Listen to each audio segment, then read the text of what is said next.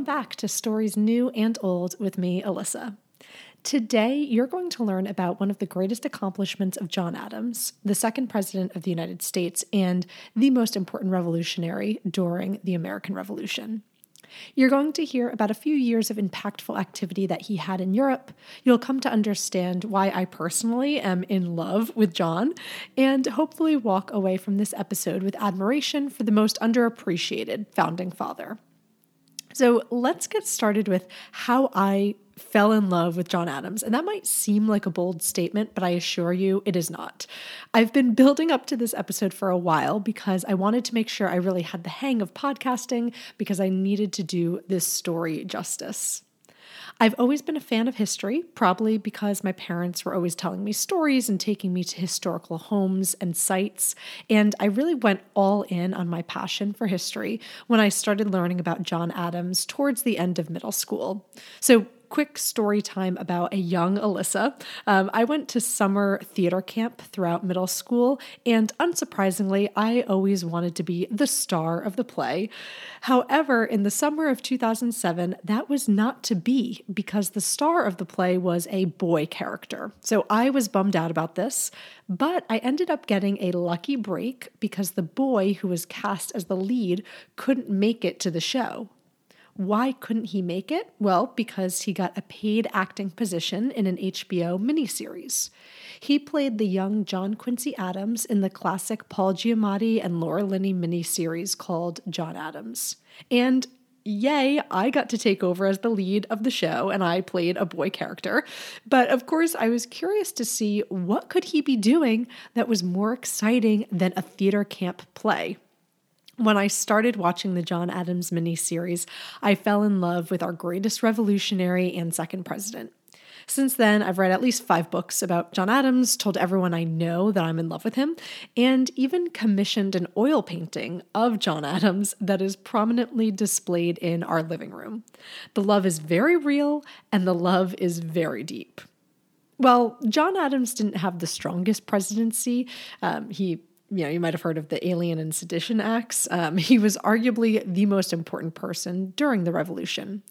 He was the person who nominated Thomas Jefferson to write the Declaration of Independence, and then he heavily edited it along with Ben Franklin. He was the person who nominated George Washington to lead the Continental Army. He was so passionate and engaged, and even though he talked a lot, he was actually able to get things done and recognize who should lead. Even though I can go on and on about everything that is great about him, both professionally and personally, today I'm going to share one story that stands out to me that demonstrates his tenacity, his forward thinking, and his general ability to get stuff done. So let me tell you a little bit about the situation that we're going to be diving into. Even though people often think of Alexander Hamilton as the finance guy, and especially start to hate John Adams because of the musical Hamilton that does not paint Adams in a very good light, Adams was actually the person that secured the financial independence that opened the door for Hamilton, and he was doing all of this when Hamilton was only 25 years old and busy trying to make himself a war hero. In the closing days of the Revolutionary War, a newly independent America found herself deep in debt to both domestic creditors and to foreign governments, most notably France. So to stabilize the shaky U.S. economy, the Continental Congress was turning to the powerhouse of the day, the city of Amsterdam. I'm going to share how Adams got to Europe in the first place, how he took it upon himself to establish economic relations with the Dutch, and what it shows about his character. So let's go back and talk about why John was going to Europe in the first place. He was headed to France on a diplomatic assignment from the Continental Congress in 1779. He gets on a ship, he was bringing his 2 young sons with him, and within 2 days of leaving Boston, they sprung a leak in the ship. Then they hit a storm, and the leak got even worse. Everybody had to be involved with trying to pump out the water. Even John's son, little John Quincy, who wasn't even a teenager yet, had to be involved with physically pumping water out of the ship. So it was a pretty much disastrous situation, and they weren't able to make it directly to France as intended. They had to land in Spain. Little John Quincy wrote to his mother, "One more storm very probably would have carried us to the bottom of the sea." So it was high stakes going on here. So they end up in Spain, and it was another 1,000 miles by land to get to Paris. John Adams decided, you know what, I don't want to wait weeks for repairs to be made to this ship. I'm going to take this 1,000-mile trip overland to Paris. In the best of circumstances during that day, it would have been a 30-day journey, and it was going to be over pretty harsh terrain. And it was even worse because they landed in Spain in December in the dead of winter. But John was like, you know what, let's go for it. I can't wait around. I've got important work to do. After about a week where they were getting ready in Spain, John was barely sleeping because apparently I learned that there was a big flea problem in Spain, and that was disrupting all of their sleep because they were getting bitten in their beds. So it was not a glamorous time. It was pretty tough, and they were only just getting started. So it was John Adams, two of his sons, plus he had some other companions and servants. So they all get together. They have to carry all of their supplies with them, and they rode mules to get to Paris. It was pretty rough. I'm going to read you an excerpt from the book John Adams by David McCullough. This was the book that the miniseries was based on, just to illustrate to you how challenging things were. So this is John Adams writing, and he says, "We go along barking and sneezing and coughing as if we were fitter for a hospital than for travelers on the road. He had never known a worse undertaking," he fumed in his diary, "and only in a letter to Abigail, his wife, did he concede that he had made a mistake coming overland." So things were, like I said, very rough, and they did not reach Paris until February 9th, which means that it took more than 2 months for them to make their way from Spain to Paris. But all right, now we've made it over that first hurdle. We've gotten to Paris. What was going on over there? Why was he headed there, and why was he sent on this diplomatic mission? Well, Benjamin Franklin was already there in Paris, and he was focused on ensuring continued military support from the French and laying the groundwork for an eventual peace treaty with England. And Adams was supposed to be supporting in these efforts, but he found that there wasn't much value that he was adding in France because Franklin already had it relatively under control, and he thought that he knew best how to deal with the French. John Adams was a bit more direct than the French were used to or than they wanted him to be. And there was a lot of tension going on. So eventually John was like, you know what, that's it. I'm leaving. I think I can be more effective elsewhere. Franklin reported to Congress that Adams had departed Paris to go to Holland to see, as he told Franklin, whether something might be done to render us less dependent on France. So what is it that he's trying to do in Holland? Well, this idea was not his alone. It was well established that the United States needed a line of credit in Europe and to set us on a path for legitimacy as a nation. And we really needed to stop desperately depending on France to fund our war. So John decides, in conjunction with Congress, this is already, like I said, being talked about, that we really need to establish ties with Holland, specifically with banks in Amsterdam, to establish that line of credit.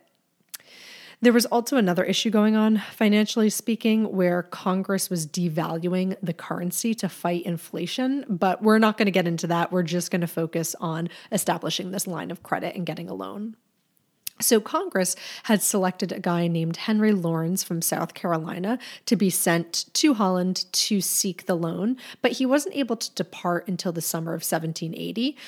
And John Adams was like, you know what, I'm going over there. And there was also like these challenges of communication where John was getting delayed notification of everything that was happening because they were relying on letters being sent across the sea very unreliably.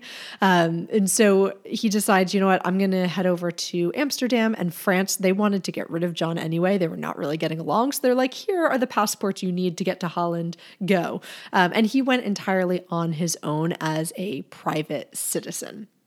So let's now talk a little bit about what you need to know about Holland, because right now we just have John making his way from Boston to Spain to Paris. Now he's like, nope, I'm going to Holland. So what was going on over there?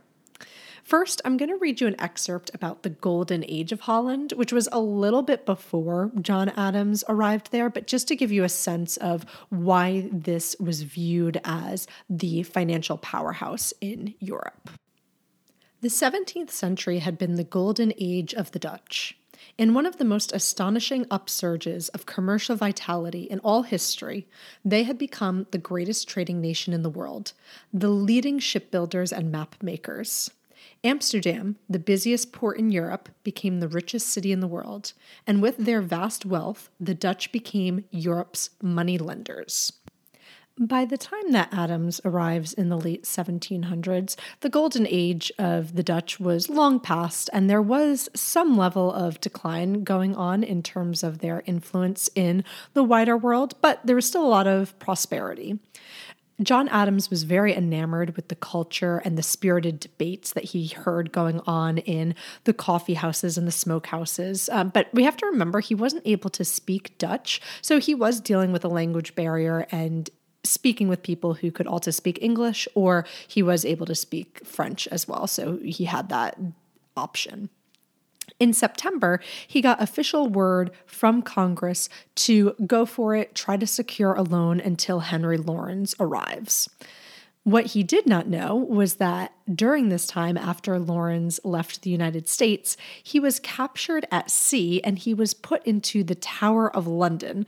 And during the capture, he threw a bag of letters and documents over the side of the boat. However, the British, they got the bag of letters out of the water, and within that bag, there was a draft for a secret treaty between Holland and the United States. And Britain was now using it to say, hey, we should maybe go to war with the Dutch if they're going to create a secret treaty with the United States. And the Dutch start freaking out. They're like, we do not want to be involved in this. Even though this document, it really wasn't taken seriously on the wider stage in the world, the British were just using it as an excuse to try to intimidate the Dutch.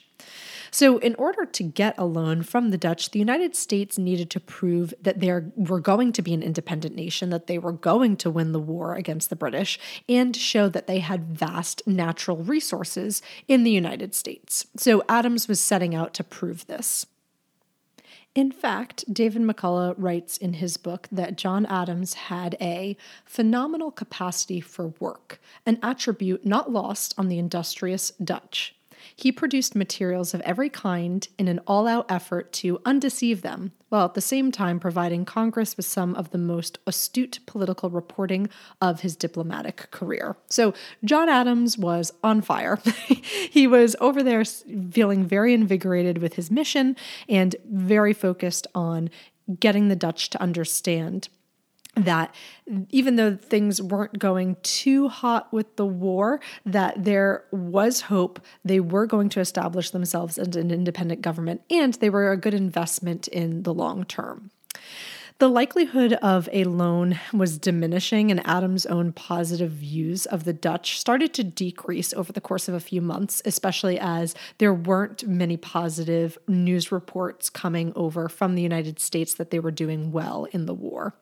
By 5 months in of being in Amsterdam, John Adams still had not met anyone of importance in the government. And then 6 months in, he thought, all right, this is getting ridiculous.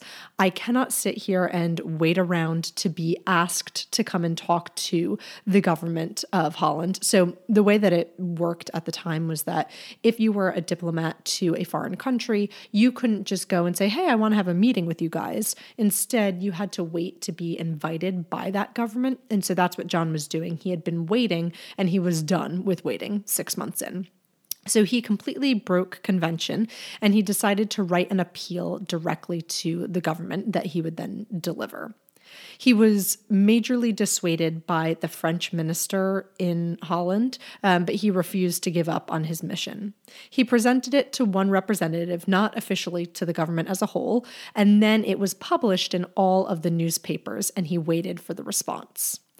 And I want to illustrate that this was a really hard time for John Adams. Number one, he was separated from his wife, Abigail, and the communication lag was crazy. As an example, Abigail wrote John a letter on Christmas, and it did not get to him until the following summer. So that was, just a major disconnect that he had with his partner. The second thing that was going on was that the French minister, the key person that the United States was working with in France, was trying to get John Adams out of the picture altogether. He kind of pushed him out when John was in France, and then he continued to push for his removal. And then the third thing that happened was John got deathly ill for about 6 weeks. And it's not totally clear on what he was ill from. It could have been malaria. That was pretty common, especially because Amsterdam was built on canals, and that attracted mosquitoes that carried malaria. There were some other theories, but needless to say, he was super, super sick for 6 weeks, and he had lingering effects of that illness. And so he was pretty beaten down by this point. He ended up having to go back to Paris for something else that was going on. More months passed, and things were not looking up for his goal of being able to secure this loan. But finally, a turning point did arrive months later. The Battle of Yorktown was won by the United States, and with that, there was a lot of momentum that John Adams could use, and he appealed to the citizens of Amsterdam to petition their government for American recognition. So saying, yes, we recognize America as an independent country, and we are willing to talk to the diplomat from America, John Adams. And ultimately, Holland was the second country to recognize the U.S.'s independence after France. A full year after his initial memorial was presented, right when he said, hey, you've got to talk to me, he was finally recognized as an ambassador by the Dutch, and he was received by them. On June 11th of 1782, Adams negotiated with three Amsterdam banking houses a loan of $2 million at 5% interest. Now, we might say to ourselves, $2 million bucks, like that's not all that much, but let's put it into context of what was going on back then. So when you compare America's gross domestic product back then versus today, that $2 million loan would be as impactful as us receiving a $150 billion loan today. So this was a great rate that he was getting. That 5% interest was super fair. It was an amazing victory. And again, I want to read you some commentary on what an amazing victory this was and how important and impactful it was for the U.S. So John Adams wrote, I have rendered a most important and essential service to my country here, which I verily believe no other man in the world would have done. I don't mean by this that I have exerted any abilities here or any action that are not very common, but I don't believe that any other man in the world would have had the patience and perseverance to do and to suffer what was absolutely necessary, which, yes, true, John Adams, you are the best. And a little bit more context here. It had been his own path that he had taken, alone and in his own way. He had been ignored and ridiculed. He had very nearly died in the process, yet he had persisted and succeeded. Had he followed the advice and exhortations that he was subjected to and suspended operations to request instructions, he would have been forbidden to proceed as he had, and most likely Holland would have signed a separate peace with England. Thanks to God that he gave me stubbornness when I know I am right, John Adams wrote. This was a huge victory. It made us less dependent on the French, which ultimately helped us when we were going through peace negotiations to end the war. It foreshadowed the interest of the Dutch in American commercial, security, land, bank, and canal enterprises over the next 20 years. And this is the story that just gets me so jazzed up, because he was taking initiative, he was working outside of normal conventions, and he was completely driven by his principles and beliefs that this was the right thing to do for the U.S. and that it was going to ultimately be the right thing to do for the Dutch. The amount of pushback that he received and the challenging situations that he was in. I mean, we didn't even talk about the fact that he had his two young sons with him for a lot of this time, and then he sent them away to school, and then they were abused in the school, and they were brought back to him, and like all this stuff was going on. And I just wanted to give you the high-level storyline because I think it just shows how important he was to America securing our independence and establishing ourselves on the national stage. And this is just one of many incredible stories about John Adams and his determination, his perseverance, and his true deep-seated belief in the United States of America. It's wild to think about the hardships that he suffered, you know, physically, mentally, emotionally, and all that he did to support this country. Thank you for listening to me gush about John Adams for one of my longer episodes. If you haven't already, be sure to subscribe to the Stories New and Old podcast on your platform of choice. You can follow me on Instagram to get teasers for new episodes, and you can check out my blog for more great history content. If you're so inclined, please rate and review this episode, as it helps me come up with new ideas and is a wonderful way for you to support the podcast.